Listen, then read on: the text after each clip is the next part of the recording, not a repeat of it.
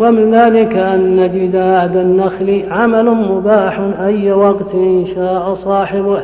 ومن, ومن ذلك. ومن ذلك أن جداد النخل عمل مباح أي وقت شاء صاحبه. لكن لما قصد ومن ذلك أن جداد النخل نعم. مباح أي عمل عمل مباح أي وقت شاء. نعم. صاحبه ولا لكن لما قصد به أصحابه في الليل حرمان الفقراء. عاقبهم الله تعالى بإهلاكه ثم قال ولعذاب الآخرة أكبر لو كانوا يعلمون. ثم جاءت السنة بكراهية الجداد بالليل لكونه ذريعة إلى هذه المفسدة. ونص عليه غير واحد من الأئمة كأحمد بن حنبل وغيره. فصل قال أصحاب الحيل قد أسمعتمونا على بطلان الحيل وتحريمها ما فيه كفاية فأسمعوا الآن على جوازها واستحبابها ما نقيم به عذرنا. قال الله سبحانه وتعالى إن الذين توفاهم الملائكة ظالمي أنفسهم قالوا فيما في قالوا فيما كنتم قالوا كنا مستضعفين في الأرض. قالوا ألم تكن أرض الله واسعة فتهاجروا فيها؟ فأولئك مواهم جهنم وساءت مصيرا. إلا المستضعفين من الرجال والنساء والولدان لا يستطيعون حيلة ولا يهتدون سبيلا. فأولئك عسى الله أن يعفو عنهم. ووجه الاستدلال أنه سبحانه وتعالى إنما عذرهم بتخلفهم وعجزهم إذ لم يستطيعوا حيلة.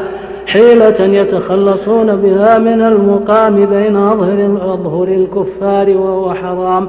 فعلم أن الحيلة التي تخلص من الحرام مستحبة مأذون فيها.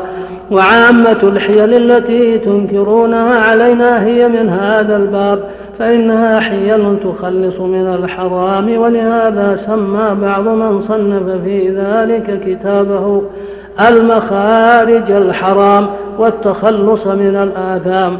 واعتبر هذا بحيلة العينة فإنها تخلص من الربا المحرم. وكذلك الجمع بين الإجارة والمساقات يخلص من بيع الثمرة قبل بدو صلاحها وهو حرام. وكذلك خلع وكذلك خلع اليمين يخلص من وقوع الطلاق الذي هو حرام أو مكروه. أو أو من مواقعة المرأة بعد الحنث وهو حرام وكذلك هبة الرجل ماله قبل الحول لولده أو امرأته يخلصه من إثم منع الزكاة كما يتخلص من إثم المنع بإخراجها فهما طريقان للتخلص فالحيل تخلص من الحرج وتخلص من الإثم والله تعالى قد نفى الحرج عنا. قد نفى الحرج عنا وعن ديننا وعن ديننا وندبنا إلى التخلص منه ومن الآثام. فمن أفضل الأشياء معرفة ما يخلصنا من هذا وهذا وتعليمه وتوفره وتعليمه وفتح طريقه. ألا ترى أن الرجل إذا حلف بالطلاق ليدخلن أباه أو ليشربن الخمر أو ليزنين بامرأة ونحو ذلك. كانت الحيلة تخلي تخليصه من مفسدة فعل ذلك ومن من مفسدة فعل ذلك ومن مفسدة خراب بيته ومفارقة أهله فإن من لا يرى الحيلة ليس له عنده مخرج إلا بوقوع الطلاق. فإذا علم أنه يقع به الطلاق فزال فعلى المحلوف عليه فأي شيء أفضل من تخليصه من هذا وهذا؟ وكذلك من وقع عليه الطلاق الثلاث ولا صبر له عن امرأته ويرى ويرى اتصالها بغيره أشد من موته فاحتلنا له بأن بأن زوم بأن بأن بأن زوجناها بعبد فوطئها ثم وهبها ثم وهبناها منه فانفسخ نكاحه وحلت لزوجها المطلق بعد انقضاء عدتها. قالوا وقد قال الله تعالى لنبيه أيوب عليه السلام وقد حلف ليجلدن امرأته مئة جلد مئة وخذ بيدك ضغثا.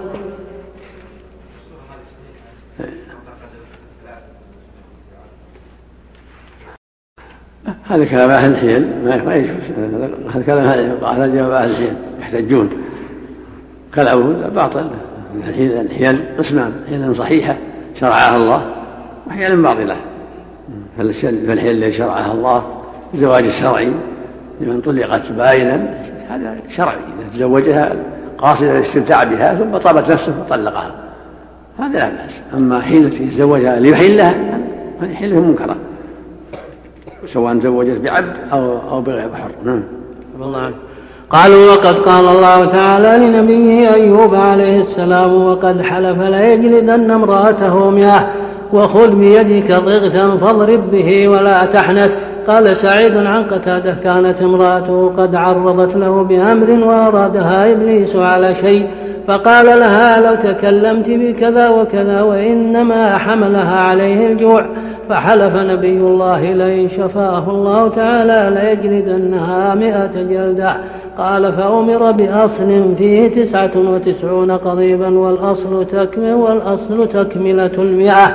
فيضربها به ضربة واحدة فأبر الله تعالى نبيه وخفف عن أمته.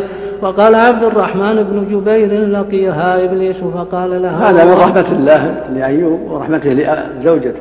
في شرع من قبلنا رحمة الله لما كانت مجتهدة رحمة الله عليها. فشرع الله التخفيف عنها في ذنبه نعم. وقال عبد الرحمن بن جبير لقيها إبليس فقال لها والله لو تكلم صاحبك بكلمة واحدة لكشف عنه كل ضر كل ضر ولرجع إيش؟ قال فقال لقيها إبليس فقال والله لو تكلم صاحبك بكلمة واحدة لكشف عنه كل ضر ولرجع إليه ماله وولده.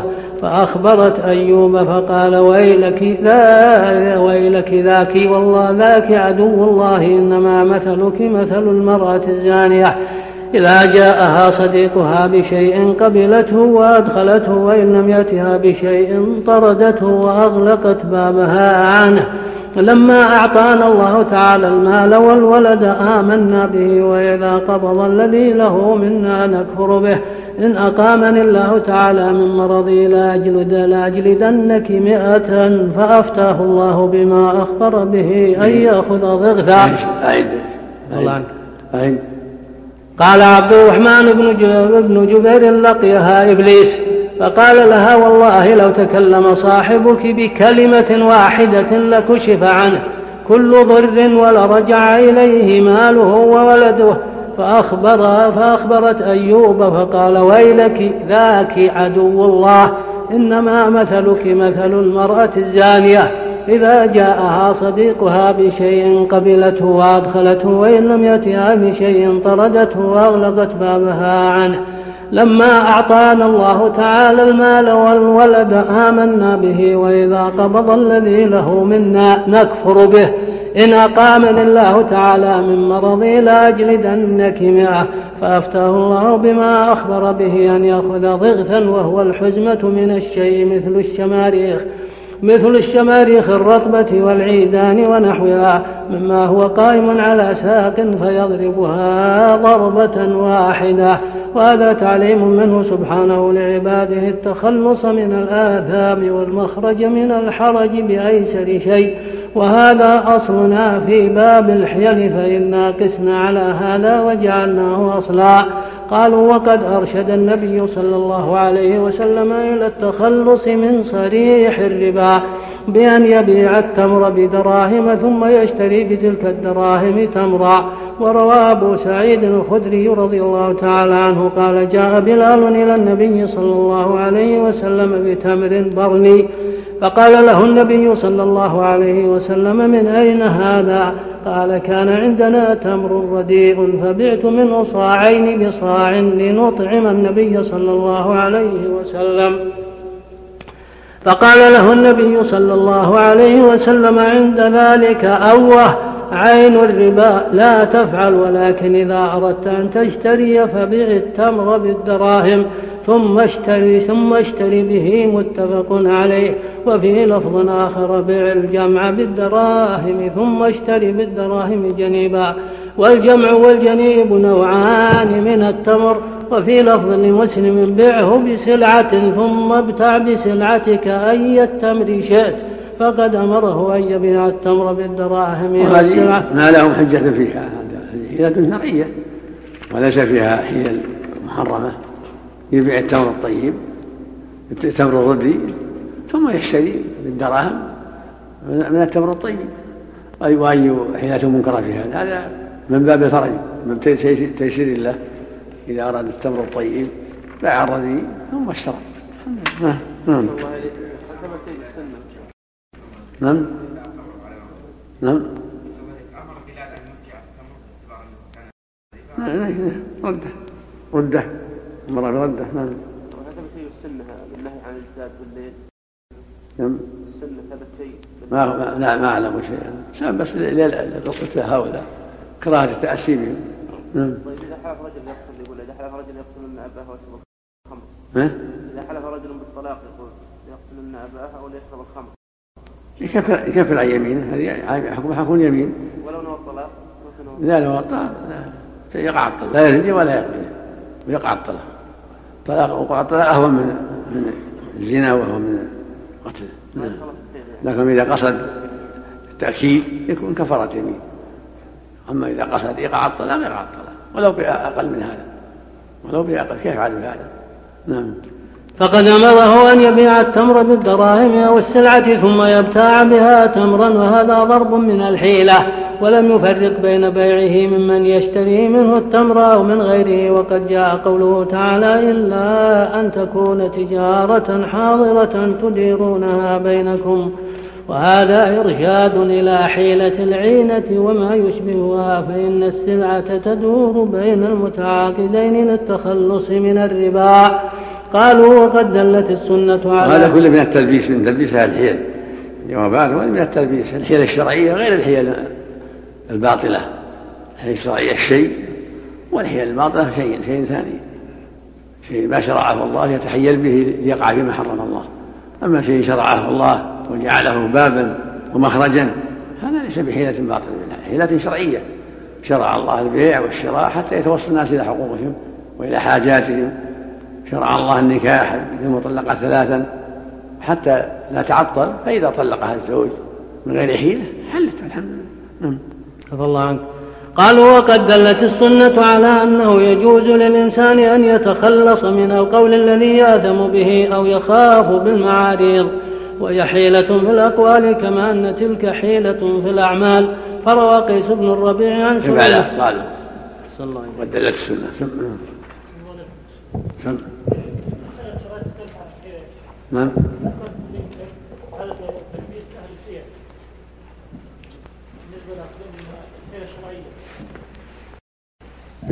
تلبيس أهل يلبسون بالحيل الباطلة يحتج بالحيل الشرعية. رحمه الله تعالى قالوا وقد دلت السنة على أنه يجوز للإنسان أن يتخلص من القول الذي ياثم به أو يخاف بالمعاريض وهي حيلة في الأقوال كما أن تلك حيلة في الأعمال. فروى قيس بن الربيع عن سليمان التيمي عن أبي عثمان النهدي عن عمر بن الخطاب رضي الله عنه. قال إن في المعاريض إن في معاريض الكلام ما يغني الرجل عن الكذب الكذب وقال الحكم عن مجاهد عن ابن عباس رضي الله عنهما ما يسرني بمعاريض الكلام حمر نعم وقال الزهري عن حميد بن عبد الرحمن بن عوف عن أمه أم كلثوم. وقال, وقال, وقال الزهري عن حميد بن عبد الرحمن بن عوف عن أمه أم كلثوم بنت عقبة بن أبي معيط وكانت من المهاجرات الأول. لم أسمع رسول الله صلى الله عليه وسلم يرخص في شيء مما يقول الناس إنه كذب إلا في ثلاث. الرجل يصلح بين الناس والرجل يكذب لامرأته والكذب في الحرب ومعنى الكذب في ذلك هو المعاريض لا صريح الكذب. وقال منصور كان لهم كلام يدرؤون به عن أنفسهم العقوبة والبلايا. هنا قال رحمه الله المراد بالمعاريض ليس بجيد صريح الكذب. ما هو بالمعاريض كالمعاريض غير المعاريض تجوز حتى من غير الثلاثة. المعاريض في كل شيء. نعم فيها مندوح عن الكذب. أما ما يتعلق بالمرأة والحرب والإصلاح صريح الكذب لا بأس لكن لا يضر به أحدا إنما يريد به الخير. فإذا قال في الإصلاح بين القبيلتين إن قبيلة الفلانية تهدي عليكم تحب الصلح معكم تحب زوال الوحشة وهم يسرهم من صالحوهم وما ما قالوا لها الكلام. لا بأس. وهكذا الطائفة الثانية. أو شخصين قال فلان يثني عليك ويحب الصلح معكم ولا رأيت مثل الخير أرجو المصالحة. كذلك. كذلك في الحرب. كونه يقول للجيش إن قافلون توكل على الله نقفل وهو متفق معهم على ما توقفون إنما يريد مكيدة للعدو. حتى يخرج العدو من حرص أو غير ذلك من الأسباب التي تدعو إلى الكذب. كذلك الرجل مع امرأته يقول لها صريح الكذب سوف أشتري لك كذا سوف أعطيك كذا لكن أمهليني وهديته مو معطيها. لكن بحل النزاع حل المشكلة. وهي كذلك تقول إن شاء الله سوف ما أعود إلى هذا الشيء وسوف لا أفعل هذا الشيء وسوف أفعل ما يرضيك وهي وهي في نيتها أنها تكذب لكن تبي حل المشكلة. الحديث صريح فيها. نعم إذا كان كذب لا يضر غيرهم إذا كان كذب يخصهم لا يضر غيرهم نعم. المعارض سلمك الله تجوز لحاجة أو لغير على الإطلاق يعني. المعارض لا بأس بها يحتاج لها المؤمن. وإذا ما احتاج لها ولكن تعود عليها. ما في حاجة. إذا ما احتاج مو بجايها. مو بجايها إلا من حاجة. نعم. وقال منصور كان لهم كلام يدرؤون به عن أنفسهم العقوبة والبلايا وقد لقي رسول الله صلى الله عليه وسلم طليعة للمشركين وهو في نفر من أصحابه فقال المشركون ممن أنتم؟ فقال النبي صلى الله عليه وسلم نحن مما فنظر بعضهم إلى بعض فقالوا أحياء اليمن كثير لعلهم منهم وانصرفوا وأراد صلى الله عليه وسلم بقوله نحن من نحن مما قوله تعالى خلق من ماء دافق ولما وطئ عبد الله بن رواحة جاريته وأبصرته امرأته فأخذت السكين وجاءته فوجدته فوجدته, فوجدته قد قضى حاجته فقالت لو رأيتك حيث كنت لوجأت بها في عنقك. فقال ما فعلت؟ فقالت إن كنت صادقا فاقرأ القرآن. فقال شهدت بأن وعد الله حق وأن النار مثوى الكافرين. وأن العرش فوق الماء طاف وفوق العرش رب العالمين وتحمله ملائكة شداد ملائكة الإله مسومين. فقالت آمنت بكتاب الله وكذبت بصري فبلغ ذلك رسول الله صلى الله عليه وسلم فضحك حتى بدت نواجذه. قال ابن عبد البر ثبت ذلك عن عبد الله بن رواحة ويذكر عن عمر بن الخطاب رضي الله عنه أنه قال عجبت لمن يعرف المعاريض كيف يكذب. ودعي أبو هريرة رضي الله عنه إلى طعام فقال إني صائم ثم رأوه يأكل فقالوا ألم تقل إني صائم؟ فقال ألم يقل رسول الله صلى الله عليه وسلم؟ صيام ثلاثة أيام من كل شهر صيام الدهر وكان محمد بن سيرين إذا اقتضاه غريم ولا شيء معه قال أعطيك في أحد اليومين إن شاء الله تعالى. فيظن أنه أراد يومه والذي يليه وإنما أراد يومي الدنيا والآخرة. وذكر الأعمش عن إبراهيم أنه قال له رجل إن فلانا أمرني أن آتي مكان كذا وكذا. وأنا لا أقدر على ذلك المكان فكيف الحيلة فقال له قل والله ما أبصر إلا ما سددني غيري يعني إلا ما بصرك ربك. وقال حماد عن إبراهيم في رجل أخذه رجل فقال إن لي معك حقا فقال لا فقال احلف بالمشي إلى بيت الله فقال أح فقال احلف بالمشي لا قال احلف بالمشي إلى بيت الله واعني مسجد واعني مسجد حيك وذكر هشام بن حسان عن ابن سيرين أن رجلا كان يصيب بالعين فرأى بغلة شريح فأراد أن يعينها ففطن له شريح فقال إنها إذا ربضت لم تقم حتى تقام. فقال الرجل أف أف وسلمت بغلته وإنما أراد أن الله سبحانه وتعالى هو الذي يقيمها. فقال الأعمش عن إبراهيم أنه سئل عن الرجل يبلغه عن الرجل الشيء عن الرجل الشيء يقوله فيه فيسأله عنه. فقال قل والله إن الله لا يعلم ما من ذلك من شيء يعني بما بما الذي وقال عقبة بن المغيرة كنا نأتي إبراهيم وهو خائف من الحجاج فكنا إذا خرجنا من عنده يقول إن سئلتم عني وحلفتم. يقول يقول. وقال عقبة بن المغيرة كنا نأتي إبراهيم وهو خائف من الحجاج فكنا إذا خرجنا من عنده يقول إن سئلتم عني وحلفتم فاحلفوا بالله ما تدرون أين أنا ولا لنا به علم ولا ما تدرون ما تدرون. فقولوا فاحلفوا بالله ما تدرون أين أنا. ولا لنا به علم ولا في أي موضع هو واعنوا أنكم لا تدرون أي موضع أنا فيه قائم أو قاعد وقد صدقتم. صحيح. نعم. أحسن الله إليك. وجاء رجل فقال إني اعترضت على يعني يحلفون على حاله وقت الحال. وقت كلامه هو هو في قائم ولا قاعد في بيته ولا مضطجع يعني خرجوا عن ما عددوا عن أحواله بعد ذلك. نعم.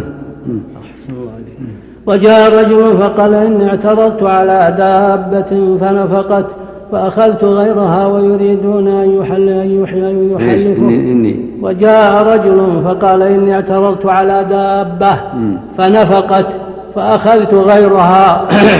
ويريدون أن يحلفوني أنها الدابة التي اعترضت عليها فقال اركبها واعترض عليها على بطنك راكبا ثم احلف إنها الدابة التي اعترضت عليها. وقال أبو عوانة عن أبي مسكين كنت عند إبراهيم وامرأته تعاتبه في جارية له وبيده مروحة.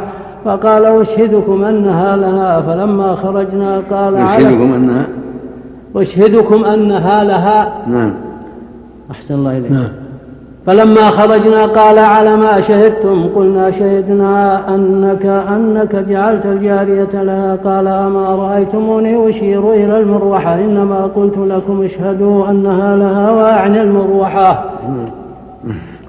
وقال محمد بن الحسن عن عمر بن ذر عن الشعبي من حلف على يمين لا يستثني فالبر والإثم فيها على علمه.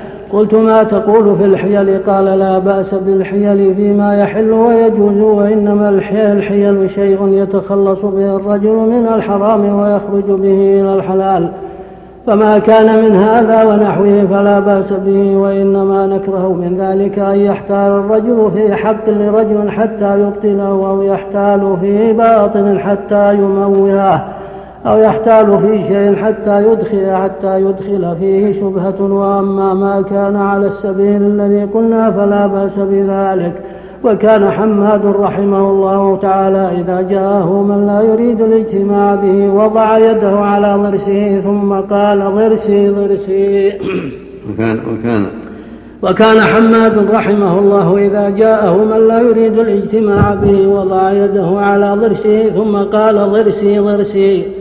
ووجه الرشيد إلى شريك رجلا ليحضره فساله شريك أن ينصرف ويدافع بحضوره ففعل فحبسه الرشيد ثم أرسل إليه رسولا آخر فأحضره وسأله عن تخلفه لما جاءه رسوله فحلف له بالأيمان المغلظة أنه ما رأى الرسول في اليوم الذي أرسله فيه وعنى بذلك الرسول الثاني فصدقه وأمر بإطلاق الرجل. وأحضر الثوري إلى مجلس المهدي فأراد أن يقوم فمنع فحلف بالله أنه يعود فترك نعله وخرج ثم رجع فلبسها ولم ولم يعد. فقال المهدي ولم يحلف أنه يعود فقال قال ألم يحلف أنه يعود؟ فقالوا إنه عاد فأخذ نعله قالوا وليس مذهب من مذاهب الأئمة المتبوعين إلا وقد تضمن كثيرا من مسائل الحيل. فأبعد الناس عن القول بها مالك وأحمد وقد سئل أحمد عن المروذي وهو عنده ولم يرد أن يخرج إلى السائل فوضع أحمد أصبعه في كفه. وقال ليس المروذي ها هنا وما يصنع المروذي ها هنا وقد سئل أحمد عن رجل حلف بالطلاق ليطأن امرأته في نهار رمضان وقال يسافر بها ويطأها في السفر وقال المستوى وقال قال صاحب المستوعب وجدت بخط شيخنا أبي حكيم حكي أن رجلا سأل أحمد عن رجل حلف أن لا يفطر في رمضان فقال له اذهب إلى بشر بن الوليد فاسأله ثم أتني فأخبرني. فذهب فسأله فقال له بشر إذا أفطر أهلك فاقعد معهم ولا تفطر فإذا كان وقت السحر فكل واحتج بقول النبي صلى الله عليه وسلم. هلم إلى الغداء الوباء المبارك فاستحسنه أحمد قالوا وقد علم الله سبحانه نبيه يوسف عليه السلام الحيلة التي توصل بها إلى أخذ أخيه بإظهار أنه سارق ووضع ووضع الصواع في رحله ولم يكن كذلك حقيقة لكن أظهر ذلك توصلا إلى أخذ أخيه وجعله وجعله عنده وأخبر الله سبحانه أن ذلك كيد كاده سبحانه ليوسف ليأخذ أخاه ثم أخبر سبحانه وتعالى أن ذلك من العلم الذي رفع به درجات من يشاء وأن الناس متفاوتون فيه. ففوق كل ذي علم عليم. فصل قال منكر الحيل. الحيل ثلاثة أنواع. نقل رحمه الله تعالى فصل قال منكر الحيل. الحيل ثلاثة أنواع. نوع هو قربة وطاعة وهو من أفضل الأعمال. الحيل نعم. الحيل ثلاثة أنواع. نعم. نوع هو قربة وطاعة وهو من أفضل الأعمال عند الله تعالى ونوع هو جائز مباح لا حرج على فاعله. ولا على تاركه وترجح فعل فعله على تركه أو عكس ذلك تابع لمصلحته ونوع هو محرم ومخادعة لله ورسوله. متضمن لإسقاط ما أوجبه وإبطال ما شرعه وتحليل ما حرمه وإنكار السلف والأئمة. وأهل الحديث إنما هو لهذا النوع فإن الحيلة لا تذم مطلقا ولا تحمد مطلقا. ولفظها لا يشعر بمدح ولا ذم وإن غلب على وإن غلب في العرف وإن غلب في العرف إطلاقها على ما يكون من الطرق الخفية. وإن غلب وإن غلب في في العرف إطلاقها على ما يكون من الطرق الخفية إلى حصول الغرض بحيث لا يتفطن له بحيث لا يتفطن له إلا بنوع من الذكاء والفطنة. وأخص من هذا تخصيصها بما يذم من ذلك وهذا هو الغالب على عرف الفقهاء المنكرين للحيل. فإن أهل العرف لهم تصرف في تخصيص في تخصيص الألفاظ العامة ببعض موضوعاتها وتقييد مطلقها ببعض أنواعها. فإن الحيلة فاعلة من الحول وهو التصرف من حال إلى حال وهي من ذوات الواو.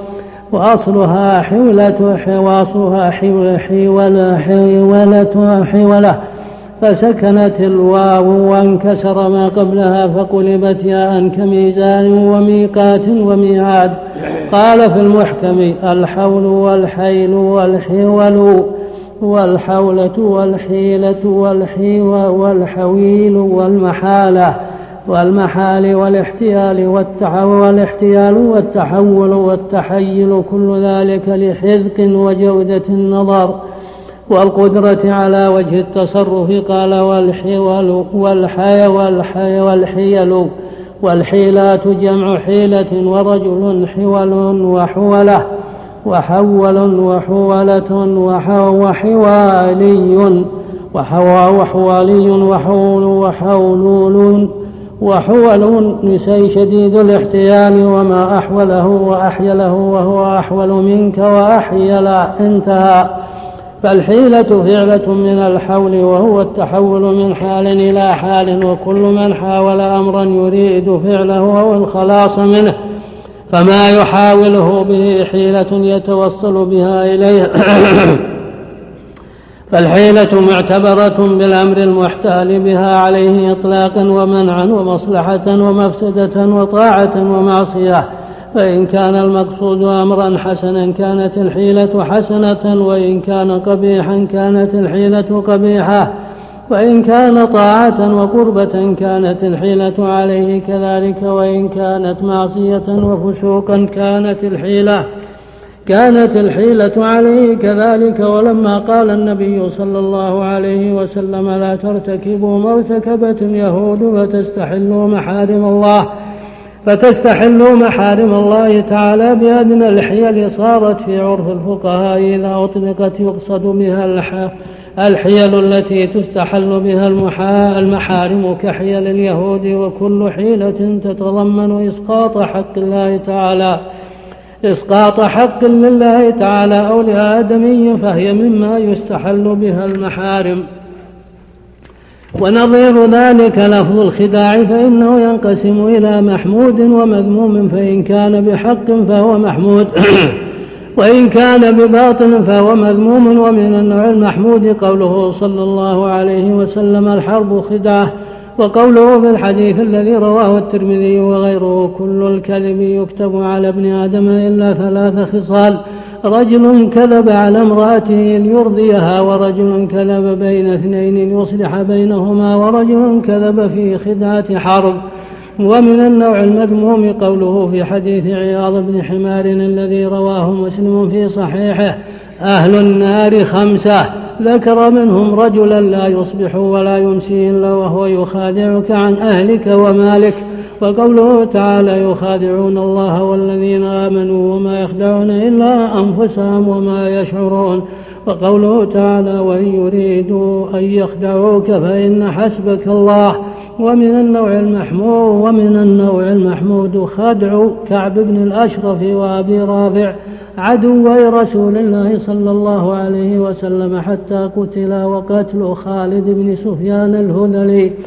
ومن أحسن ذلك خديعة معبد بن أبي معبد الخزاعي لأبي سفيان وعسكر المشركين حين هموا بالرجوع حين هموا بالرجوع ليستأصلوا المسلمين وردهم من فورهم ومن ذلك خديعة نعيم بن مسعود الأشجعي ليهود ليهود بني قريظة ولكفار قريش والأحزاب. حتى ألقى الخلف بينهم وكان سبب تفرقهم ورجوعهم ونظائر ذلك كثيرة وكذلك المكر ينقسم إلى محمود ومذموم. فإن حقيقته إظهار أمر وإخفاء خلافه ليتوصل به إلى مراده. فمن المحمود مكره تعالى بأهل المكر مقابلة لهم بفعلهم وجزاء لهم بجنس عملهم. قال تعالى ويمكرون ويمكر الله والله خير الماكرين. وقال تعالى ومكروا مكرا ومكرنا مكرا وهم لا يشعرون. وكذلك الكيد ينقسم إلى نوعين. قال تعالى وأملي لهم إن كيدي متين. وقال تعالى كذلك كدنا ليوسف ما كان ليأخذ أخاه في دين الملك إلا أن يشاء الله. وقال تعالى إنهم يكيدون كيدا وأكيد كيدا. فصل إذا عرف ذلك فلا إشكال أنه يجوز للإنسان أن يظهر قولا أو فعلا. فصل. إذا عرف ذلك فلا إشكال أنه يجوز للإنسان أن يظهر قولا أو فعلا مقصوده به مقصود صالح. وإن كان ظاهره خلاف ما قصد به إذا كانت فيه مصلحة دينية. مثل دفع الظلم عن نفسه أو غيره. مثل مثل. دفع الظلم عن نفسه أو غيره أو إبطال حيلة محرمة. نعم. وإنما المحرم أن يقصد أن يقصد بالعقود الشرعية غير ما شرعها الله تعالى ورسوله له فيصير مخادعا لله تعالى ورسوله صلى الله عليه وسلم كائدا لدينه ماكرا بشرعه. فإن مقصوده حصول الشيء الذي حرمه الله تعالى ورسوله بتلك الحيلة وإسقاط الذي أوجبه بتلك الحيلة. وهذا ضد وهذا ضد الذي قبله فإن ذلك مقصوده التوصل إلى إظهار دين الله تعالى وده ودفع معصيته وإبطال الظلم وإزالة المنكر فهذا لون وذاك لون آخر. ومثال ذلك التأويل في اليمين. فإنه نوعان نوع لا ينفعه ولا يخلصه من الإثم. وذلك إذا كان الحق عليه فجحده ثم حلف على إنكاره متأولا فإن تأويله لا يسقط عنه لا يسقط عنه إثم اليمين الغموس. والنية للمستحلف فيها في ذلك باتفاق المسلمين بل لو تأول من غير حاجة لم ينفع ذلك عند عند الأكثرين. وأما المظلوم المحتاج فإنه ينفعه تأويله ويخلصه من الإثم وتكون اليمين على نيته فإذا استحلفه ظالم بأيمان البيعة أو أيمان المسلمين فتأول الأيمان بجمع يمين وهي اليد أو حلفه بأن كل امرأة له طالق فتأول أنها طالق من وثاق أو طالق عند الولادة أو طالق من غيره ونحو ذلك أو استحلفه بأن كل مملوك له حر أو عتيق فتأول أنه عتيق أو كريم من قولهم فرس عتيق. أو استحلفه بأن تكون امرأته عليه كظهر أمه فتأول ظهر أمه بمركوبها فإن ضيق عليه وألزمه أن يقول إنه مظاهر من امرأته تأول بأنه قد ظاهر بين ثوبين أو جبتين من عند من عند امرأته. وإن استحلفه بالحرام تأول أن الحرام الذي حرمه الله تعالى عليه يلزمه تحريمه. فإن ضيق عليه بأن يلزمه أن يقول الحرام يلزمني من زوجتي أو أن تكون علي حراما قيد ذلك بنية بنية إذا أحرمت أو صامت أو قامت إلى الصلاة ونحو ذلك.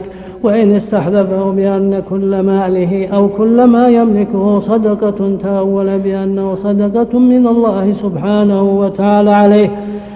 وإن قال له قل وأن جميع ما أملكه من دار وعقار وضيعة وقف على المساكين. تأول تأول الفعل المضارع بما يملكه في المستقبل بعد كذا وكذا سنة. وهذا, وهذا كله عند عند القدرة وإلا هو مظلوم ولو أراد أنه بهذه اليمين إنما قال ذلك للدفع. كفى لأنه مظلوم. فإذا كان مظلوما جاز له التأويل. وإذا ما عرف التأويل كفاها لأنه أن قصده دفع.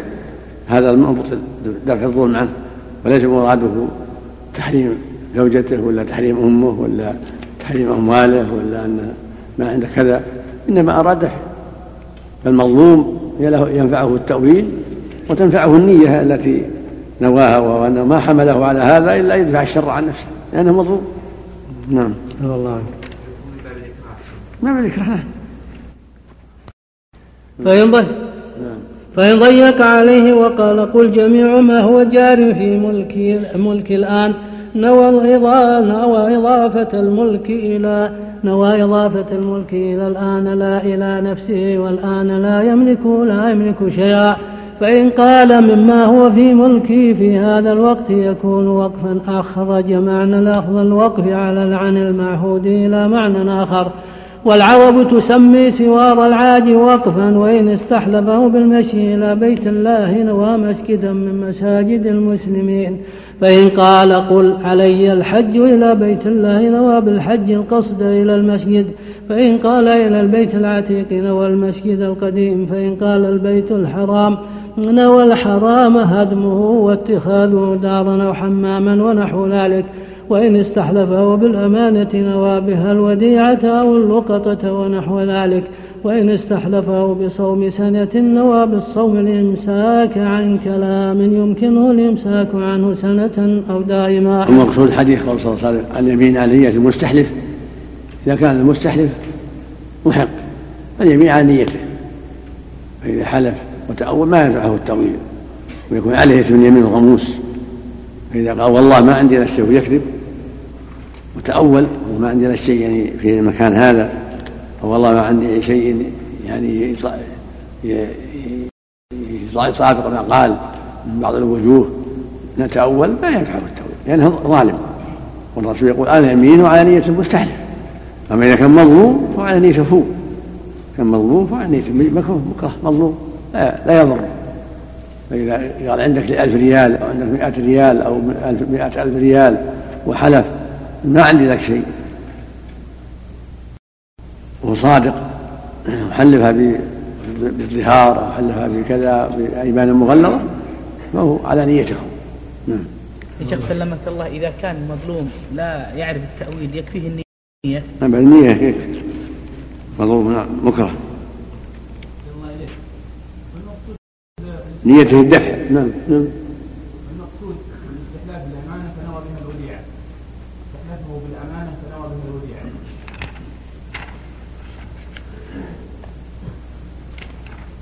عندك العبارة عبارة إن استحلفه بالأمانة نوى بها الوديعة هل يجوز الحب بالأمانة؟ بارك الله فيك. يحلف إنسانا بالأمانة؟ لا ما يجوز بالأمانة يحلف بالأمانة يقول النبي صلى الله بالأمانة فليس منا.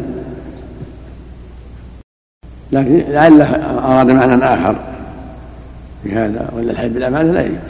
نص الحديث عن النبي صلى الله عليه وسلم. نعم. الله هذا كله في المحلوف به وأما المحلوف عليه فيجري هذا المجرى فإذا استحلفه ما رأيت فلانا نوى ما ضربت رئته أو ما كلمته.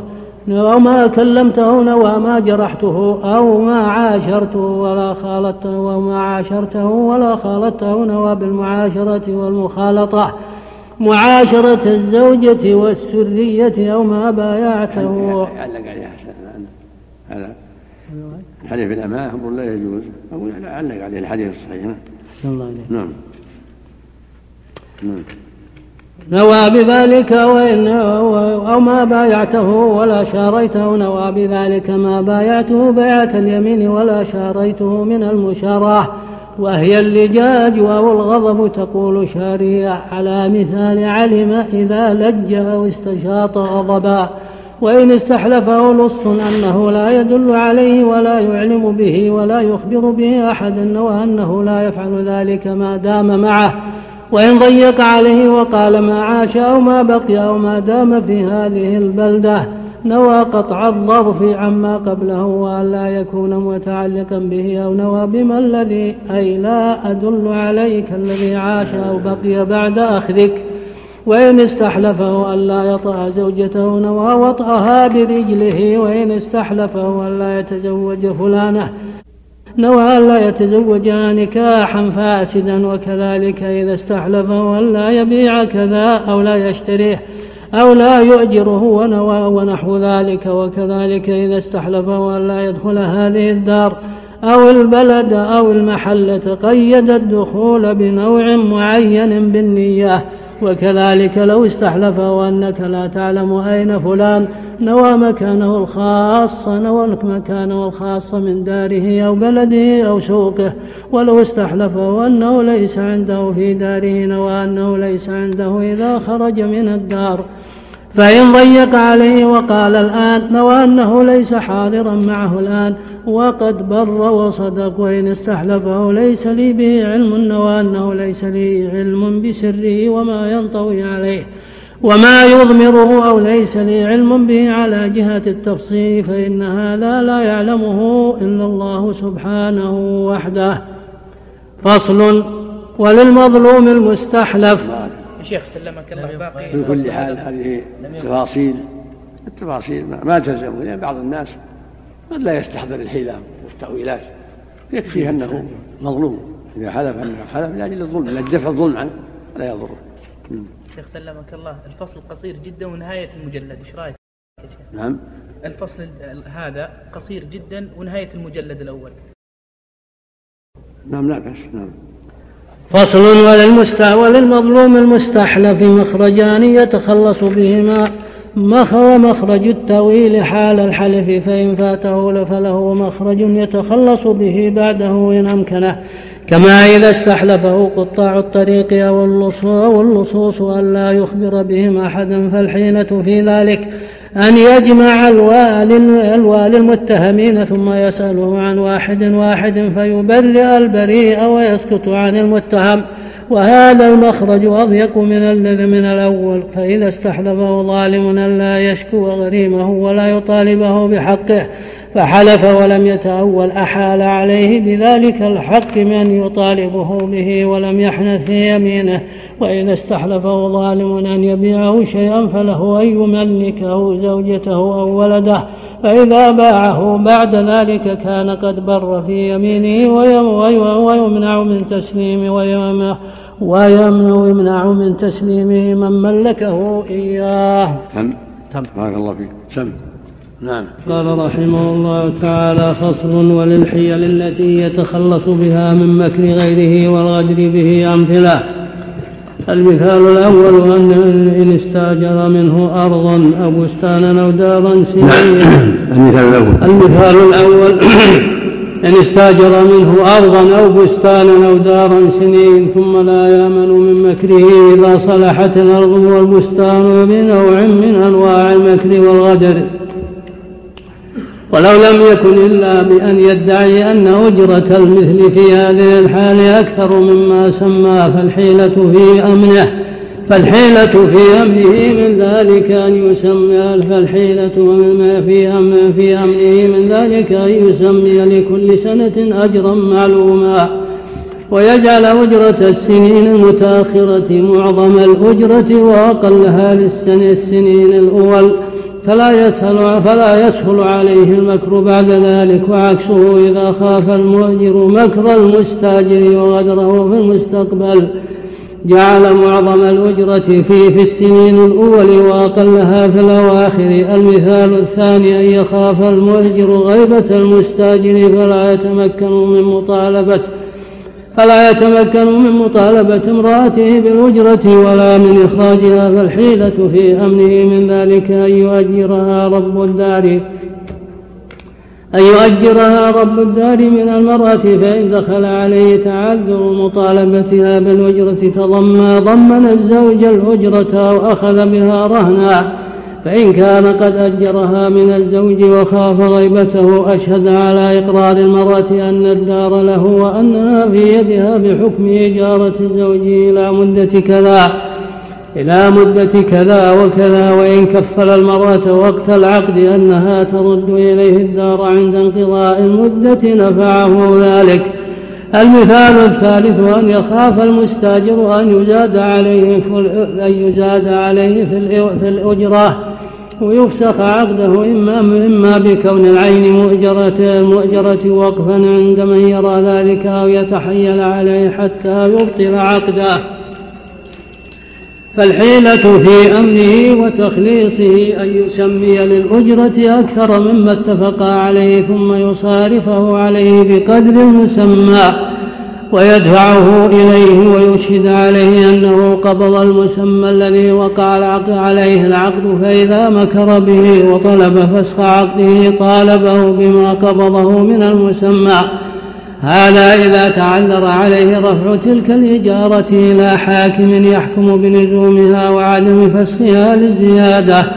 المثال الرابع أن يخاف أن يؤجره ما لا يملك فيأبى المالك ويفسخ العقد ويرجع عليه بالأجرة فالحيلة في تخليصه أن يضمن المؤجر درك درك العين المستاجرة.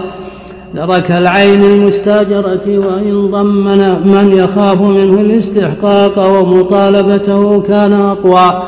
المثال الخامس أن يخاف فلس المستأجر ولم يجد من يضمنه الأجرة. فالحيلة في فسخه أن يشهد عليه في العقد أنه متى تعذر عليه القيام بأجرة شهر أو سنة. فله الفسخ ويصح هذا الشرط ولو لم يشرط ذلك فإنه يملك الفسخ عند تعذر قبض أجرة ذلك الشهر أو السنة. ويكون حدوث الفلس عيبا في الذمة يتمكن به من الفسخ كما يكون حدوث العيب في, العين المستاجرة مسوغا للفسخ وهذا ظاهر إذا سمى لكل شهر أو سنة قسطا معلوما ولا يعين مقدار المدة. بل يقول آجرتك كل سنة بكذا أو كل شهر بكذا تقوم لي بالأجرة في أول الشهر أو السنة. فإن أفلس قبل مضي شيء من المدة ملك المؤجر الفسخ وإن أفلس بعد مضي شيء منها فليملك الفسخ على وجهين. أحدهما لا يملكه إلا لأن مضي بعضها كتلف بعض المبيع وهو يمنع الرجوع. والثاني يملكه وهو قول القاضي وهو الصحيح لأن المنافع إنما تملك شيئا فشيئا. بخلاف الأعيان فإنها تملك في آن واحد فيتعذر تجدد العقد عند تجدد المنافع. المثال السادس إذا خاف المستاجر أن تتهدم الدار فيعمر فيعمرها فلا يستحق فلا يحتسب له المؤجر بما أنفق في ذلك فالحيلة في ذلك أن يقول وقت العقد. وأذن المؤجر للمستاجر أن يعمر ما تحتاج الدار إلى عمارته من وجرتها ويقدر لذلك قدرا قدرا معلوما. فيقول مثلا بمائة فما دونها أو يقول من عشرة إلى مئة. فإن لم يفعل ذلك واحتاجت إلى عمارة لا يتم الانتفاع إلا بها. أشهد على ذلك وعلى ما أنفق عليها. وأنه غير متبرع به وحسب له من الأجرة وكذلك إذا استأجر منه دابة واحتاجت إلى علف وخاف أن لا يحتسب له به المؤجر. فعل مثل ذلك فإن قال أذنت لك أن تنفق على الدار أو الدابة ما تحتاج إليه فادعى قدرا وأنكره المؤجر فالقول قوله قول المؤجر. والحيلة في قبول قول المستأجر أن يسلف رب الدار ما يعلم أنها تحتاج إليه من العمارة ويشهد عليه بقبضه من الأجرة ثم يدفعه إليه ويوكله أن ينفق منه على الدار أو الدابة ما تحتاج إليه فالقول حينئذ قوله لأنه أمين فإن خاف المؤجر أن يستهلك المستاجر المال الذي قبضه ويقول إنه تلف وهو أمانة فلا يلزمني ضمانه فالحيلة في أمنه من ذلك أن يقرضه إياه ويجله في ذمته ثم يوكله أن ينفق على العين ما تحتاج إليه من ذلك. المثال السابع إذا أجره دابة أو دارا مدة معلومة وخاف أن يحبسها عنه بعد انقضاء المدة فطريق التخلص من ذلك أن يقول فإذا انقضت المدة فأجرتها بعد لكل يوم دينار. لكل يوم دينار أو نحوه فلا يسهل عليه حبسها بعد انقضاء المدة. المدة المثال الثامن إذا كان له عليه دين فقال اشتري له به كذا وكذا ففعل لم يبرأ من الدين بذلك لأنه لا يكون مبرئا لنفسه لأنه لا يكون مبرئا لنفسه من دين الغير بفعله وطريق التخلص أن يشهد على إقرار رب الدين أن من عليه الدين. برئ منه بعد شرائه لمستحقه كذا وكذا والقياس أنه يبرأ بالشراء وإن لم يفعل ذلك لأنه بتوكيله له قد أقامه مقام نفسه فكما قام مقامه في التصرف قام مقامه في الإبراء. فهو لم يبرأ بفعل نفسه لنفسه وإنما برئ بفعله لموكله القائم مقام فعل الموكل. المثال كل هذه الحيل الجائزة كلها يعني واضحة للمحتاجين. الناس في أمر دنياهم عندهم فيها في الغالب البصيرة فالمستأجر والمؤجر كل منهم يستطيع أن ينظر فيما هو سبب لحفظ ماله وعدم ذهاب ماله عليه. بل ينظر فيما يحفظ ماله عليه بالطرق الشرعية. التي تغني عن الكذب وعن الخيانة مثل مثل هذه الحيل التي ذكرها المؤلف. وهي واضحة. نعم. المثال التاسع إذا أراد أن يستأجر إلى مكان بأجرة معلومة فإن لم يبلغه فلا فإن لم يبلغه وأقام دونه فالأجرة كذا وكذا. فقالوا لا يصح العقد لأننا لا نعلم على أي المسافتين وقع العقد. فقالوا والحيلة في تصحيحه أن يسمي للمكان الأقرب أجرة ثم يسمي ثم يسمي منه إلى المكان الأبعد أجرة أخرى. فيقول مثلا آجرتك إلى الرملة بمئة ومن الرملة إلى مصر بمئة. لكن لا يأمن المستأجر مطالبة المؤجر له بالأجرة إلى المكان الأقصى ويكون قد أقام في المكان الأقرب فالحيلة في تخلصه أن يشترط عليه الخيار في العقد الثاني. فالعقد الثاني إن شاء أمضاه وإن شاء فسخه ويصح اشتراط الخيار في عقد الإجارة إذا كانت على مدة لا تني العقد والقياس يقتضي صحة الإجارة على أنه إن وصل إلى مكان كذا وكذا فالأجرة مئة. وإن وصل إلى مكان كذا وكذا فالأجرة مئتان ولا غرر في ذلك ولا جهالة. وكذا إذا قال إن خدت هذا الثوب روميا فلا فلك درهم وإن خدته فارسيا فلك نصف درهم. فإن العمل إنما يقع على وجه واحد وكذلك قطع المسافة فإنه إما أن يقطع القريبة أو البعيدة فلا يشبه هذا قوله بعتكه بعشرة نقدا أو بعشرين نسيه فإنه إذا أخذه لا يدري بأي الثمنين أخذ فيقع التنازع ولا سبيل لنا إلى العلم بالمعين منهما. بخلاف عقد الإجارة فإن استيفاء المعقود عليه لا يقع إلا معينا معينا فيجب أجرة عمله. المثال العاشر إذا زرع أرضه ثم أراد أن يؤجرها والزرع المثال العاشر. المثال العاشر إذا زرع أرضه نعم. ثم أراد أن يؤجرها والزرع قائم لم يجز لتعذر انتفاع المستأجر بالأرض. وطريق تصحيحها أن يبيع الزرع ثم يؤجر الأرض فإن أحب بقاء الزرع على ملكه قدر لكماله مدة معينة. ثم أجره الأرض بعد بعد تلك المدة بإجارة مضافة فإن خاف أن يفسخ عليه العقد حاكم يرى بطلان هذه الإجارة.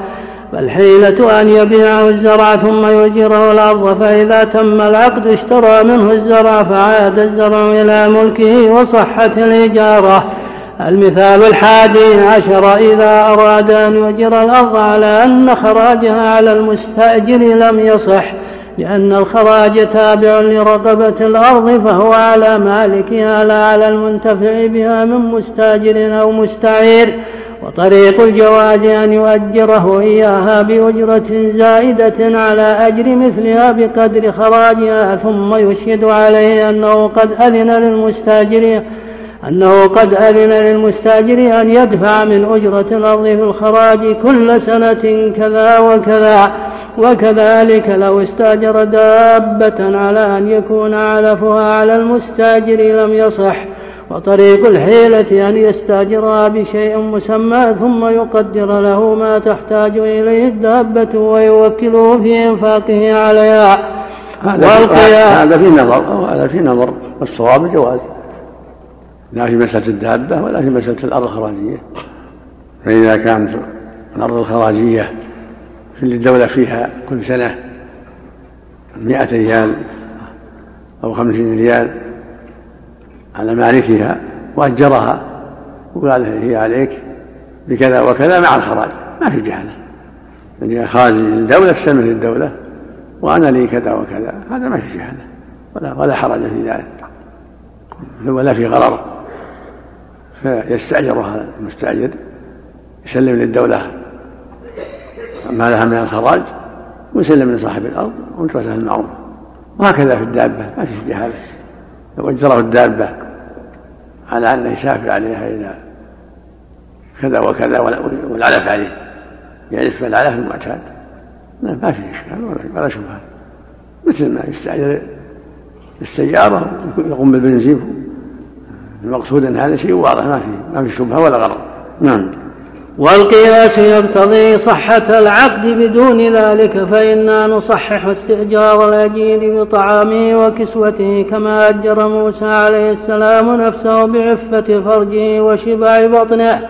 فكذلك يجوز إجارة الدابة بعلفها وكما يجوز أن يكون علفها جميع الأجرة يجوز أن يكون بعض الأجرة والبعض الآخر شيء مسمى. وهذا هو الصواب. وجعل المؤلف في هذا هذا هو الصواب. نعم. المثال الثاني عشر لا تجوز إجارة الأشجار لأن المقصود منها الفواكه. مرة نعم. نعم. ولا يخرجون إلا بعد العصر. جمعوا. والمسجد في داخل الدائرة. بحجة أنه مطر لا حرج. الرخصة عامة إن شاء الله لا حرج. الله أقول لا حرج إن شاء الله. الرخصة عامة إذا كان.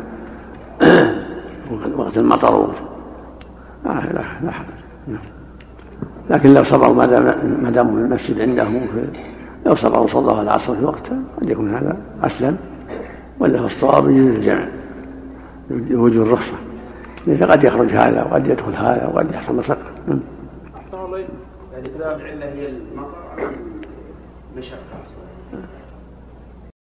هم يصلون في محلهم العصر والظهر جميعا؟ يعني ينتظرون إلى وقت العصر؟ ها؟ ما يخرجون قبل العصر؟ ها؟ يعني يستمرون في الدائرة؟ إلى الساعة 4 أحسن يصلون الظهر والعصر داخل الدائرة والمسجد في وسط الدائرة لا يمشون في مطر ولا في مقتضى كلام كثير من أهل العلم ان الرخصه عامه لأنه قد يحتاج أهل يظهر يخرج يدخل. يصير مشقة. قد يكون له حاجة يذهب إليها ولا يرجع. والأقرب إن شاء الله الصحة لكن لو تركوا صلوا العصر في وقتها لعدم المشقة. كان هذا حسن إن شاء الله. من رفض أن يجمع مع المصلين وخرج عند الإقامة. نعم. من رفض أن يجمع مع المصلين وخرج عند إقامة الصلاة. لا حرج. إذا كان عنده شبهة لا حرج. لكن الافضل أنه يصلي مع أخوانه والحمد لله إن الله يحب أن تؤتى رخصه. الله إذا كان الإمام لم يجمع ثم بعض الجماعة أرادوا أن يجمعوا فقاموا بعد الصلاة الأولى قال لهم أن يجمعون ولو كانوا بعض الجماعة. الأفضل أن إمامهم يرفقوا بهم ويجمعوا بهم فإذا ترك وجمع غيره لا حرج. نعم. يعني داخل المسجد. نعم. هل هو يا شيخ أحسن الله إليك هل هي سنة الجمع رخصة. والله يحب أن تزار رخصة. نعم. اللي يعني يحصل بمشقة مطعم جيد يحصل أذى من الثياب أو دحض في الأسواق. يعني طين أو مياه في الأسواق. قال رحمه الله تعالى المثال الثاني عشر. لا تجوز إجارة الأشجار لأن المقصود منها الفواكه وذلك بمنزلة بيعها قبل بدوها الباب. نعم. لا تجوز الباب. المثال الثاني عشر. مثال. نعم. نعم. لا تجوز إجارة الأشجار لأن المقصود منها الفواكه. وذلك بمنزلة بيعها قبل بدوها قالوا والحيلة في جوازه أن يؤجره الأرض. ويساقيها على الشجر بجزء معلوم قال شيخ الإسلام وهذا لا يحتاج إليه بل الصواب جواز إجارة الشجر. كما فعل عمر بن الخطاب رضي الله عنه بحديقة أسيد بن حضير فإنه آجرها سنين وقضى بها دينه. قال وإجارة الأرض لأجل ثمرها بمنزلة إجارة الأرض لمغلها فإن المستأجر يقوم على الشجر بالسقي والإصلاح والليار في الكرم حتى تحصل الثمرة كما يقوم على الأرض بالحرث والسقي والبذر حتى يحصل المغل فثمه فثمرة الشجر تجري مجرى مغل الأرض. فإن قيل الفرق بين المسألتين أن المغل من البذر وهو ملك المستاجر والمعقود عليه الانتفاع بإيداعه في الأرض بإيداعه في الأرض وسقيه والقيام عليه بخلاف استئجار الشجر فإن الثمرة من الشجر من الشجرة وهي ملك المؤجر. وهي؟ ملك المؤجر. نعم. والجواب من وجوه أحدها أن هذا لا تأثير له في, في صحة العقد وبطلانه وإنما هو فرق عديم التأثير. الثاني أن هذا يبطل باستئجار الأرض لأكلائها وعشبها الذي ينبته الله سبحانه وتعالى بدون بذر من المستأجر فهو نظير ثمرة الشجرة. الثالث أن الثمرة إنما حصلت بالسقي والخدمة والقيام على الشجرة فهي متولدة من عمل المستاجر ومن الشجرة بل المستاجر سعي وعمل في حصولها. الرابع أن تولد الزرع ليس من البذر وحده بل من البذر والتراب والماء والهواء فحصول الزرع من التراب الذي هو ملك المؤجر كحصول الثمرة من الشجرة. والبذر في الأرض قائم مقام السقي للشجرة فهذا أودع في الأرض المؤجر فهذا أودع في الأرض المؤجر فهذا أودع في أرض المؤجر عينا جامدة وهذا أودع في شجره عينا مائعة ثم حصلت الثمرة من أصل هذا وماء المستأجر وعمله. كما حصل العمل من أرض هذا وبذر المستأجر وعمله وهذا من أصح قياس على وجه الأرض وبه يتبين أن الصحابة أفقه الأمة وأعلمهم بالمعاني. بالمعاني المؤثرة في الأحكام ولم ينكر أحد من الصحابة على عمر رضي الله عنه فهو إجماع منهم. ثم إن هذه الحيلة التي ذكرها هؤلاء تتعذر غالبا إذا كان البستان ليتيم أو وقفا فإن المؤجر ليس له أن يحابي في المساقات حينئذ ولا يخلص من ذلك محاباة ولا يخلص من ذلك محاباة المستحق ولا يخلص من ذلك محاباة المستحق في إجارة الأرض فإنه إذا أربحه في عقد لم يجز له أن أن يخسره في عقد آخر. ولا يخلص من ذلك اشتراط عقد في عقد بأن يقول إن بأن يقول بأن يقول إنما أوساقيك على جزء من ألف جزء.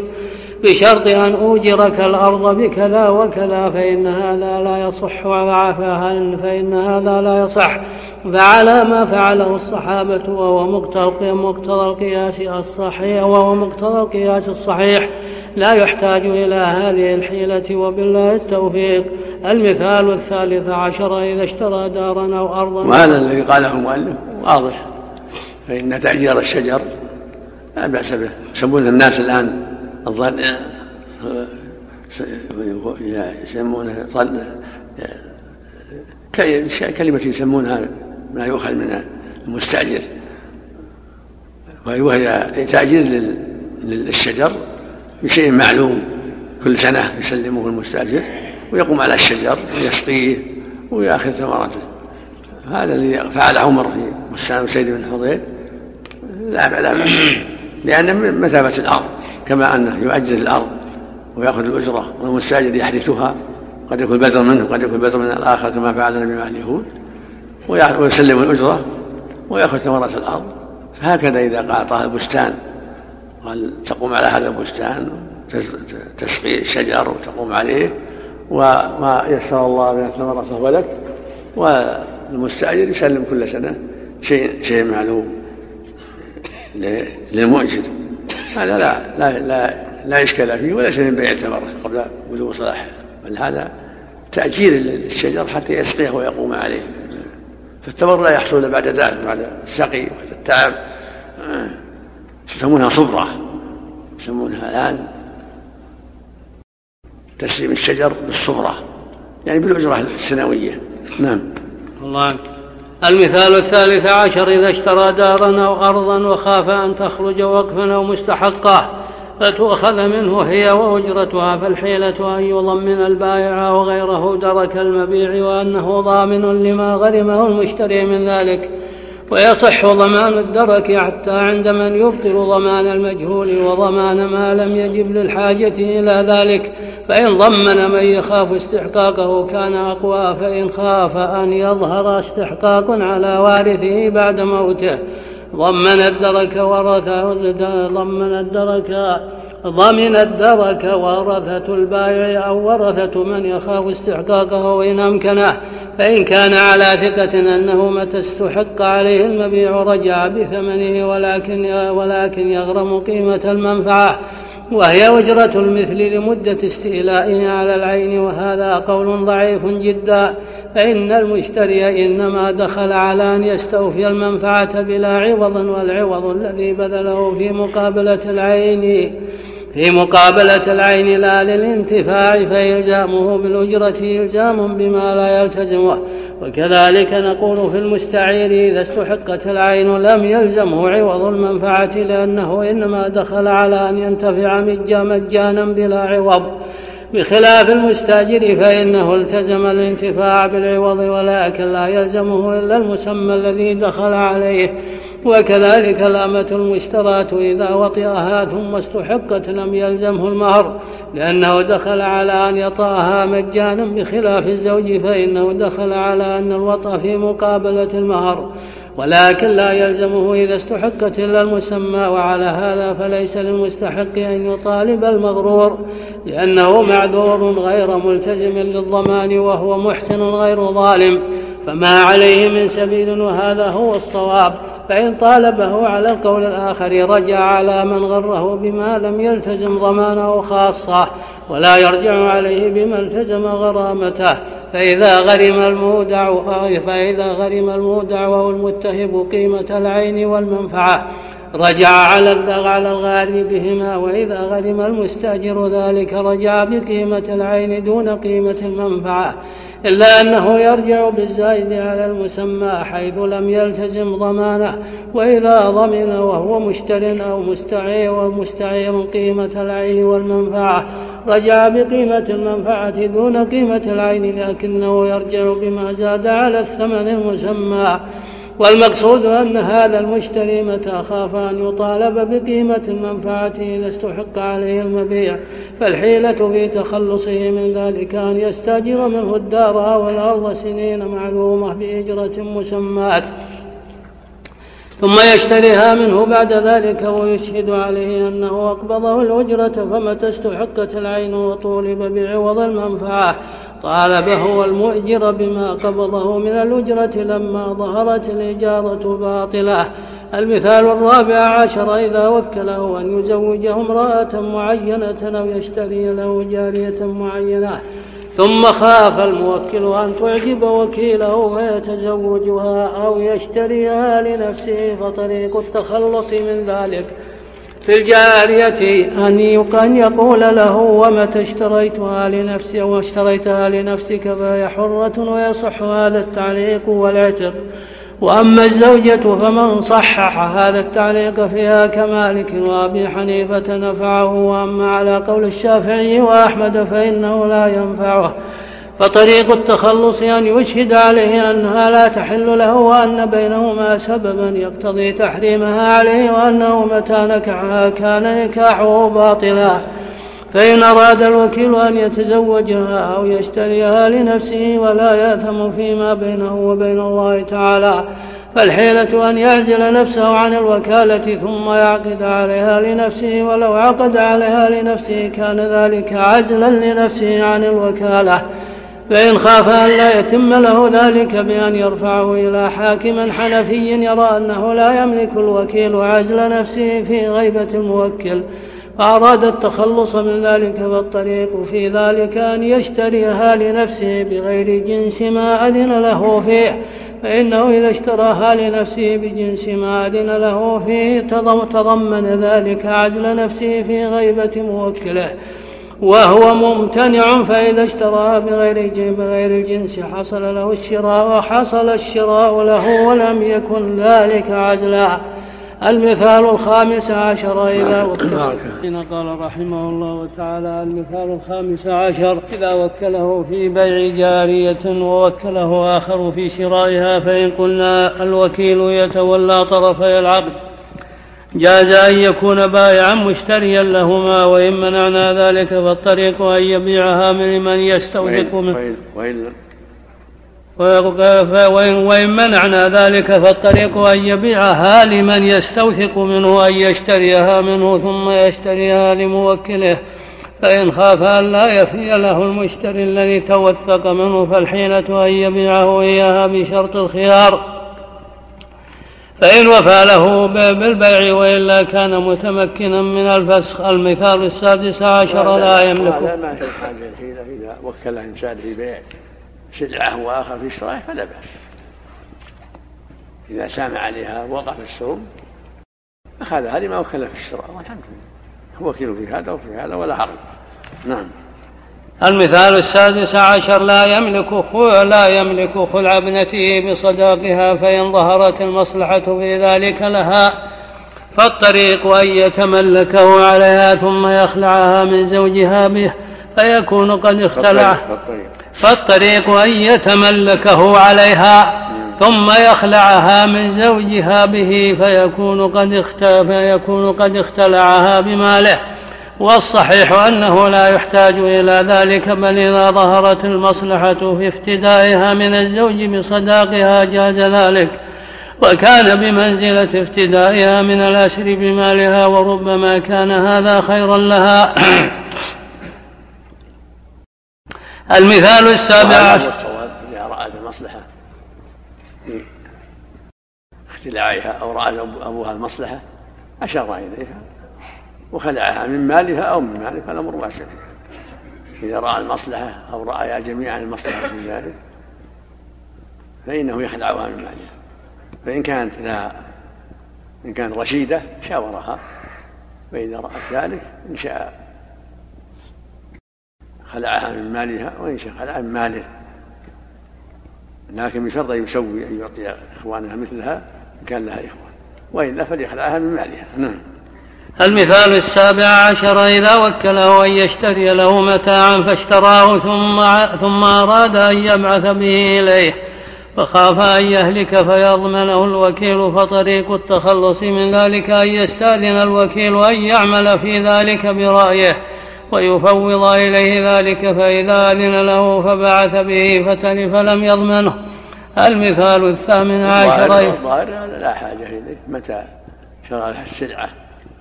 وأرسلها إليه ولم يفرط الرسول بل أراد أن حصل عليها شيء فلا يضر لأنه محسن. فإذا بعث إليه السلعة أو بقيت عنده يحفظها فأراد فأصابها آفة فلا شيء عليه لأنه أمين نعم. المثال الثامن عشر إذا أراد أن يسلم وعنده خمر أو خنازير وأراد أن لا يتلف عليه فالحيلة أن يبيعها لكافر قبل الإسلام ثم يسلم ويكون له. المثال الثامن عشر إذا أراد أن يسلم وعنده خمر أو خنازير وأراد أن لا يتلف عليه فالحيلة أن يبيعها لكافر قبل الإسلام ثم يسلم ويكون له المطالبة بالثمن سواء أسلم المشتري أو بقي على كفره نص على هذا أحمد. في مجوسي باع مجوسيا خمرا ثم أسلم يأخذ الثمن الذي قد وجب له يوم باعه. المثال التاسع عشر إذا كان له عصير هذا فيه نظر هذا فيه نظر بيع الخمر وأن قد انعزم على الإسلام نظر والأقرب أنه ليس له ذلك ما له عزم على الإسلام. بل يضعه لله ويتركه لله. فيذيق الخمر ويطلق الخنزير ولا يبيعه على غيره يريد ما عند الله من المثوبة أما إذا كان قد تم البيع قبل أن ينوي الإسلام قبل أن يسلم هذا هو محل النظر هل يطالب بالثمن؟ أو ما يطالب بالثمن لأنه لما أسلم عرف أن هذا البيع وهذا الثمن لا يصلح لأنه خبيث. مثل ما لو أسلم بعدما أربع فإن يأخذ رأس ماله ولا يأخذ الربا. فإن تؤتوا فلكم رؤوسهم لا تظلمون ولا تظلمون. هذا مثل رأس مثل الربح لا يأخذه يتركه لله. ثمن الخنزير وثمن الخمر. لأن لما أسلم حرم عليه أخذه كما يحرم عليه أخذ الربا الزيادة التي فعلها في الجاهلية. نعم. المثال التاسع عشر إذا كان له عصير فخاف أن يتخمر فلا يجوز له بعد ذلك أن يتخذه خلا فالحيلة أن يلقي فيه أولا ما يمنع تخمره فإن لم يفعل حتى تخمر وجب عليه إراقته ولم يجز له حبسه حتى يتخلل فإن فعل لم يطهر لأن حبسه معصية وعوده خل النعمة فلا تستباح بالمعصية. المثال العشرون إذا كان له على رجل دين مؤجل وأراد رب الدين السفر وخاف أن يتوى عليه يتوى ماله خاف أن يتوى ماله أو احتاج إليه ولا يملك ولا يمكنه المطالبة قبل الحلول. فأراد أن يضع عن الغريم بعض ويعجل له باقيه فقد اختلف السلف والخلف في هذه المسألة. فأجازها ابن عباس وحرمها ابن عمر وعن أحمد فيها روايتان أشهرهما عن أشهرهما عنه المنع وهي اختيار جمهور أصحابه والثانية الجواز. حكاها ابن أبي موسى وهو اختيار شيخنا وحكى ابن عبد البر في الاستذكار ذلك عن الشافعي قولا قولا وأصحابه لا يكادون يعرفون هذا القول ولا يحكونه وأظن أن هذا إن صح عن الشافعي فإنما هو فيما إذا جرى ذلك بغير شرط بل, بل لو عجل له بعض دينه وذلك جائز فأبرأه من الباقي حتى لو كان قد شرط ذلك قبل الوضع والتعجيل ثم فعلاه بناء على الشرط المتقدم صح عنده. لأن الشرط المؤثر في مذهبه هو الشرط المقارن ولا السابق وقد صرح بذلك بعض أصحابه والباقون قالوا لو فعل ذلك من غير شرط جاز ومرادهم ومرادهم الشرط المقارن. وأما مالك فإنه لا يجوزه مع الشرط ولا بدونه سدا للذريعة وأما أحمد فيجوزه في في دين الكتابة وفي غيره عنه روايتان واحتج المانعون بالآثار والمعنى. أما الآثار ففي سنن البيهقي عن المقداد بن الأسود قال سأل أسلفت رجلا مئة دينار. ثم ثم خرج سهمي في بعث بعثه رسول الله صلى الله عليه وسلم فقلت له عجل تسعين دينارا وأحط عشرة دنانير. فقال نعم فذكرت ذلك لرسول الله صلى الله عليه وسلم. فقال أكلت ربا مقداد وأطعمته وفي سنده ضعف. وصح عن ابن عمر رضي الله عنهما أنه قد سئل عن الرجل يكون له الدين على رجل إلى أجل فيضع عنه صاحبه ويعجله له ويعجل له الآخر. فكره ذلك ابن عمر ونهى عنه وصح عن أبي المنهال أنه سأل ابن عمر رضي الله عنهما فقال لرجل علي دين فقال لي عجل لي لأضع عنك قال فنهاني وقال نهى أمير المؤمنين يعني عمر أن يبيع العين بالدين وقال أبو صالح مولى السفاح واسمه عبيد واسمه عبيد بعت برا من أهل السوق إلى أجل ثم أردت الخروج إلى الكوفة فعرضوا علي أن أضع عنهم وينقدوني فسألت عن ذلك زيد بن ثابت. فقال لا آمرك أن تأكل هذا ولا تؤكله. رواه مالك في الموطأ. وأما المعنى فإنه إذا تعجل البعض وأسقط الباقي فقد باع الأجل بالقدر الذي أسقطه. وذلك عين الربا كما لو باع الأجل بالقدر الذي يزيده إذا حل عليه الدين. فقال زدني في الدين وأزيدك في المدة. فأي فرق بين أن تقول حط من الأجل وأحط وأحط من الدين أو تقول زد في الأجل وأزيد في الدين؟ قال زيد بن أسلم كان ربا الجاهلية أن يكون للرجل على الرجل الحق إلى أجل. فإذا حل فإذا حل الحق قال له غريمه أتقضي أم أتقضي أم تربي؟ فإن قضاه أخذه وإلا زاده في حقه وأخر عنه في الأجل رواه مالك. وهذا الربا مجمع على تحريمه وبطلانه وتحريمه معلوم من دين الإسلام كما يعلم تحريم الزنا واللواطة والسرقة. قال فنقص فنقص الأجل في مقابلة نقص العوض كزيادته في مقابلة زيادته. فكما أن هذا ربا فكذلك الآخر.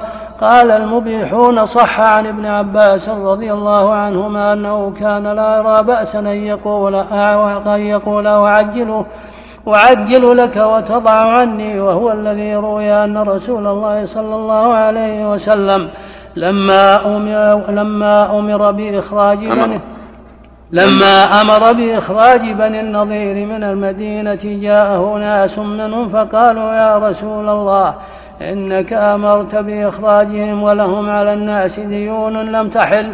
فقال النبي صلى الله عليه وسلم ضعوا وتعجلوا. قال أبو عبد الله الحاكم هو صحيح الإسناد. قلت هو على شرط السنن وقد ضعفه البيهقي وإسناده ثقات وإنما ضعف ضعف بمسلم بن خالد الزنجي وهو ثقة فقيه. روى عنه الشافعي واحتج به وقال البيهقي باب. روى, روى عنه. وإسناده ثقات وإنما ضعف بمسلم بن خالد الزنجي وهو ثقة فقيه. روى عنه الشافعي واحتج به. نعم. وهذا هو الصواب. الصواب أنه لا بأس. ضع وتعجل إذا كان الإنسان مئة ألف على إنسان مؤجلة وقال سامح قال أنا سامح عشرين وعجل لي ثمانين. فلا بأس. لأنه مصلحة. المدين يطيح عن عشرين وصاحب الدين ينتفع بالثمانين لأنه قد يكون محتاجا لها في الحال لسفره أو لأنه مضيق عليه في ديون عليه أو لأسباب أخرى. فالصواب أن ما أفتى ابن عباس هو الصواب. وهو المروي عن النبي صلى الله عليه وسلم في قصة بني النظير رعوا وتعجلوا. هذا هو الصواب. نعم.